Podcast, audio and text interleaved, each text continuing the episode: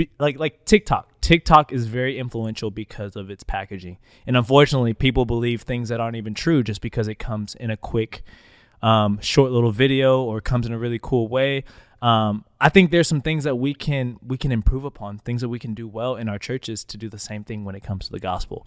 Not saying that the gospel needs it, but it doesn't mean that we have to just ignore everything that's going on around us um, in order to just continue to improve. I mean, it's just like a reason why we like improving our, our church buildings. Um, yep. It's a reason why we like taking care of them, um, because, I mean, people are going to respect um just the quality of, of what you have to offer, instead of um, like if your your church building is looking w way less quality than the workplaces that they're entering, um, the, the level of respect is just different. You know what I mean? And so um, I think I think we can we can do that without losing our souls. We can do that without straying away from the gospel. Yeah. The gospel is enough uh, in its own, um, but we have to we have to one be careful.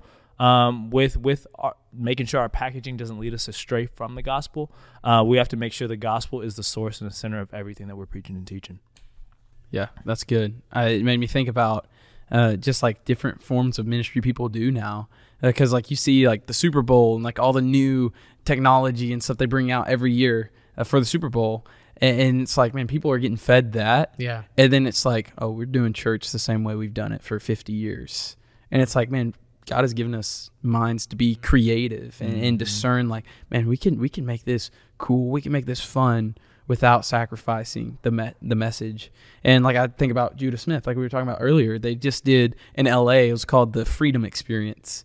And what it was is they they called it L A One Day, and they sent twenty thousand volunteers out into the city of L A, and they served all over in homeless shelters and cleaning up communities and stuff. And while they were doing that, they were inviting people to SoFi Stadium that night.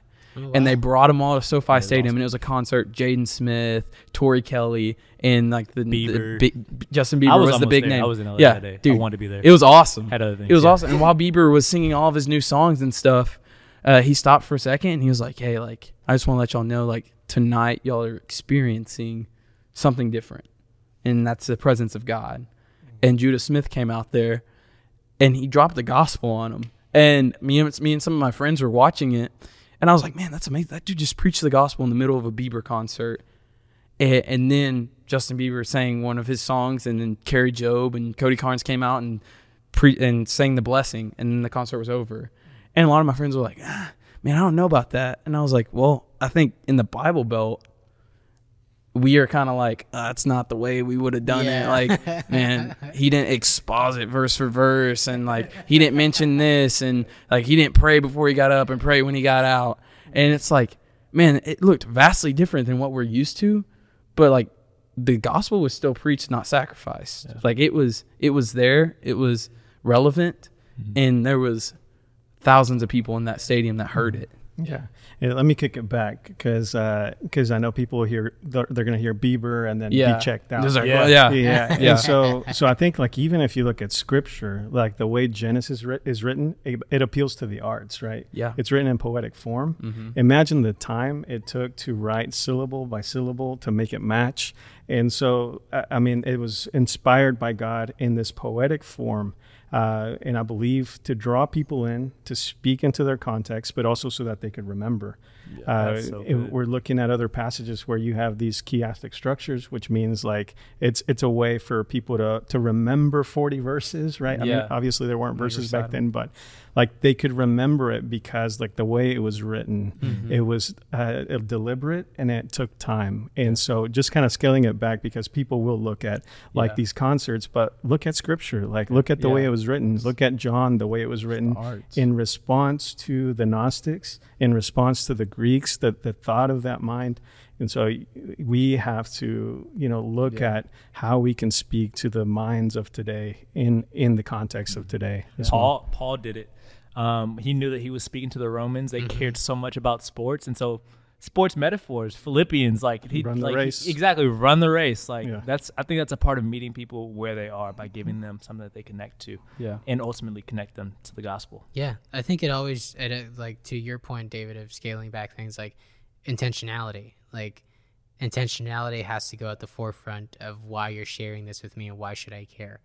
And if I'm intentional about, uh, about moving into your area of life, I'm going to find the most creative and the most intentional way to connect with you. Yeah. Um, and we see that in, uh, um, earlier we were talking about incarnation and incarnational ministry, and how Jesus stepped into a moment in time here on earth, and he took on the culture of the time. Uh, he took on the culture of the, of the people surrounding him, and he spoke to them through the different culture that was that was going on during that moment. Mm-hmm. Yeah. And for him, it was parables, right? Yeah. He packaged yeah. it in a way that would make sense to them. Yeah. Mm-hmm. But then also to us, two thousand years later, imagine being creative enough to be like, two thousand years from now, this message needs to be carried mm-hmm. and taken and received. And so a lot of times for us, it's like, well, what was done last year, or what was done five, ten years ago? Let's yeah. let's just keep it going. I think it's working, right? Yeah. So like it's being creative. Intentional with that that mind uh, of later on. There's generations that are coming. Uh, I hate to keep talking, but uh, Joshua too. Like the way uh, when they crossed the Jordan, uh, he picks up these stones, twelve stones, stone. and like the stones were going to serve as reminders for your children mm-hmm. of what the things that God has done. Mm-hmm. And so just uh, how, what are those stones for us in yeah. our church context today? Yeah, I saw a very creative video that blew my mind the other day. It was from Harris Creek, and they were talking about, like, the title of the video was, like, what's your one point six? I was like, what? I was like, what verse, chapter one, verse six, what? And it was actually, it went back to their church's history in the eighteen hundreds.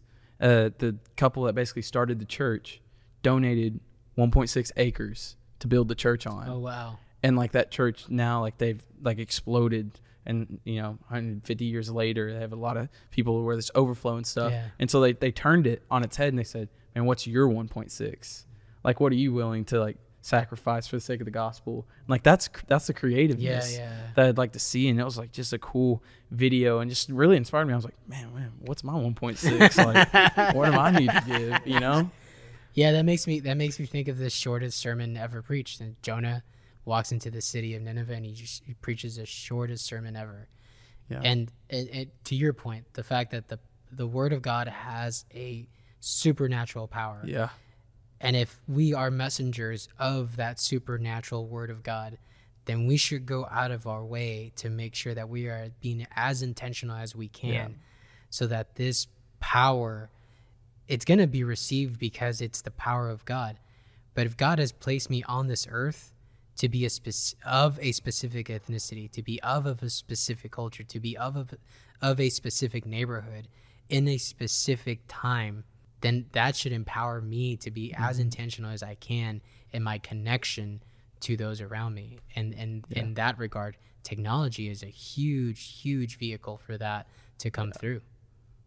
Yeah, and I think one thing to cap it off mm-hmm. would be uh, that it's not about getting people in the seats, mm. you know, like we, like we, we want that. And like, we want them to hear the gospel. I think it's, it's all about faithfulness. Yes. Like we're going to be faithful to use the resources we have at hand. Mm-hmm. Um, and so I, I just always have to check myself. Like, man, am I doing this just like, man, I want to gain a platform, or I want to get followers. And I just like, man, I have this cool resource I can use. Mm-hmm. And like this church can use, like we have this cool story. We can use this person's testimony. Mm-hmm. It's like, man, how can we put it out there mm-hmm. for, so that people can hear. Mm-hmm. Yeah. I was looking at uh, Create T V has like uh, an Instagram page, and uh, they're all about blowing up uh, creative media, um, Christian creative media. Mm. And their take is start with your local community, like give them a resource that your local community can use.